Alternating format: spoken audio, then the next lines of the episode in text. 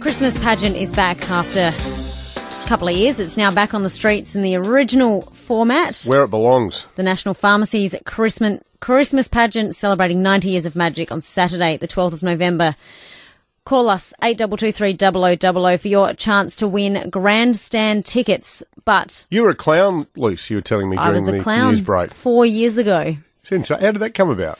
Uh, it was Friend of a friend? no through here actually. Had the chance to be a clown, and I got to bring a friend, so it wasn't just me out there. It was good. Excellent. But- I went in it once. It was good. I was a clown as well. Before you all start Type, ringing typecast.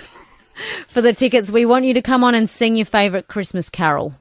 Yeah, now, No, it and, and we doesn't- want, like, you know, people have a real red hot crack at this too. Yes. Like, no sort of, you know, William Shatner spoken word versions of Jingle Bells. Like, we want people to go full cabaret, so It doesn't have to be warm very up long. your tonsils. Two lines is all we want. Yeah. Have a sing. Call us eight double two three double o double o. We will get to your calls shortly, but first it is time for this. Museums and galleries are filled with treasure. But then you ask, What is the story of how it got here? in the days of the British Empire, objects were taken.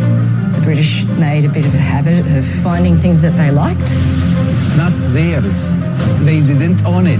why is this artifact here and not in China? Like, explain. They usually ended up with polite plaques. People have raised questions about this for a long time. Is this looting? looting's in the eye of the beholder. But the real story? Official records call it a gift. That's an absolute load of horse.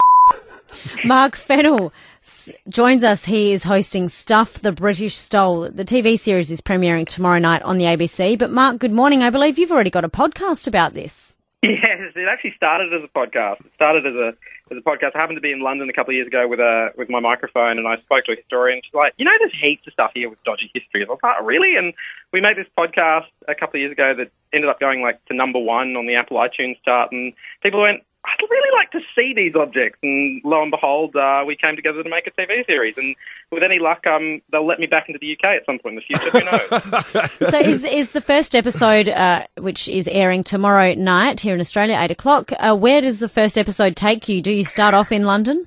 Well, we do start off. It felt right. You know, you got to kind of start at the heart of the empire, but we go all over the world. Um, and I think the it logically made sense to start off with something at the centre of power, and we actually start off with an object, a diamond, in fact, that sits in the in the crown jewels. And I think you know every episode is is really a question, like was it stolen or was it not? And inevitably, and this is a spoiler alert, it's always a lot more complicated than it looks because in reality history's pretty messy, and that's the stuff that you don't get on the plaques. And the part of the fun of the show, I guess, is actually unpicking those stories and going, hold on, it went from this person to this person. How did it get there? That's the stuff that's really fascinating because through those twists and turns you kind of get the story of. It's not really the story of the British Empire; it's the story of us, all of us left in the wake of the British Empire. One one um, case I mentioned before, Mark, and having seen some of them myself at the British Museum, was the Elgin marbles, which is still a huge source of conflict between England and Greece. Like Greece is formally saying, "Hey, listen, it's been what you know a couple of millennia now. Can we have our statues back?" Yeah, absolutely. We've actually did a we dedicated a whole episode of the podcast which people can listen to now, uh, all about the Parthenon marbles, and it's um it is really tricky how that story played out because actually what happens is the British at that time kind of get permission, but not from the Greeks. They get permission from another empire who are in charge of Greece at the time, and Greece has been asking for it back for. As you say, for, for decades and decades. And it's uh, one of those things where you know, technically speaking, the British make it legal once it arrives back, like properly legal by British law once it gets into the UK. But what does that mean for the people who want it back? And, you know, Greece is literally built, they've literally built a museum to house it, and they still haven't had, uh, um, had much love. And I think, you know, up until quite recently, a lot of museums literally couldn't give back even if they wanted to because of acts of parliament in the UK. And so it's, it's through those little twists and turns you understand just how complicated it is. But it's, you know, you talk to any Greek person, right? Uh, is it is a source of so much pride and, and so much injustice that these absolutely stunning works of art are still so far away from home. So Australia for a long time, Mark, was regarded as an outpost of empire. We weren't a, an independent federation until 1901. Just thinking about like the stuff that's in, in Britain is, is only sort of part of it, isn't it? Because we're broadcasting to you from High Hindmarsh Square, just two streets away from our excellent um, South Australian Museum. And I got to say, as a kid and even now as an adult, I love going to the Egyptology room at the at the South Australian Museum, which has got I think two big mummies. It's also got a mummified cat. Um, it's got some amazing Egyptian um, sculptures of of um, scarabs and so forth that were put inside the the the um, uh, the, the the coffins of um, the upper class in, in, in Egypt. Is there a possibility that things like that could be, you know, in the purview of your program?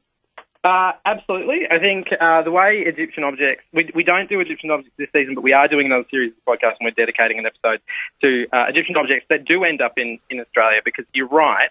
Australia is, for all intents and purposes, particularly for the first half of the 20th century, very much considered to be um, sort of you know, at, you know, at the beginning, it's it's obviously part of the British Empire as, as a colony, and then even after that, you know, its identity within the British Empire kind of continues right up until kind of the 1940s. You know, you're British if you're born before 1942, you're born a British subject, right? So, you know, I think um, a really important part of this series is to actually not just look at stuff that ends up in the British Isles, but also stuff that ends up as part of the wider British Empire. And so there's there's a whole bunch of objects that we do in the TV series that actually live in Australia right now, but were taken in the days of the British Empire. And that stuff is fascinating to me because it's about us, right? We, you know, the thing with the British Empire is that, you know, you, are in Adelaide, I live in New South Wales. People might also watch it in Queensland and, you know, or Victoria. Like, what do all these things have in common? They're all named after British things, right? Mm-hmm. Australia, for better or worse, is wouldn't be what it is today without the British Empire. And that impact is so ubiquitous that it's almost invisible and you only really notice it. I think when things like the Queen passing happens, when suddenly, you know, in the next year or so, our coins will change from having Queen Elizabeth to having King Charles. It's only when those big events happen that you go, oh, wait, we are still linked to this thing. And I think, you know, the, the goal for me is, you know, these objects, they aren't just you know, weird mysteries of an object. That you, they actually, when you start pulling the thread, you have to kind of land on something bigger. You have to go, oh, this is why we have this law. This is why this street is named like this. It's not really about the past. It's about how we ended up with the world today, as told through these objects that kind of, you know, sit inanimate in, you know, museums and galleries, but they hold these mysteries, and those mysteries actually tell us something about who we are. Hmm. Sounds Mark, fascinating. Mark Fennell, thank you so much for joining us this morning. Stuff the British Stole premieres tomorrow, 8 pm on ABC. I tell you what, though, in uh, in, in defence of our beloved mother country, I, I, you could actually do a whole bunch of um, spin off series based on the same theme. Like you could do stuff the Spanish stole, you could do stuff the Portuguese stole, i.e., you know, pretty much. You've just given Mark his next 10 years all of, of South America, all the gold, all of that amazing Incan gold. Uh, in Mexico, you get a massive, massive, massive fine, and also I think even a jail term if you're caught leaving the country with any Aztec or Mayan stuff. Like they are r- red hot on it.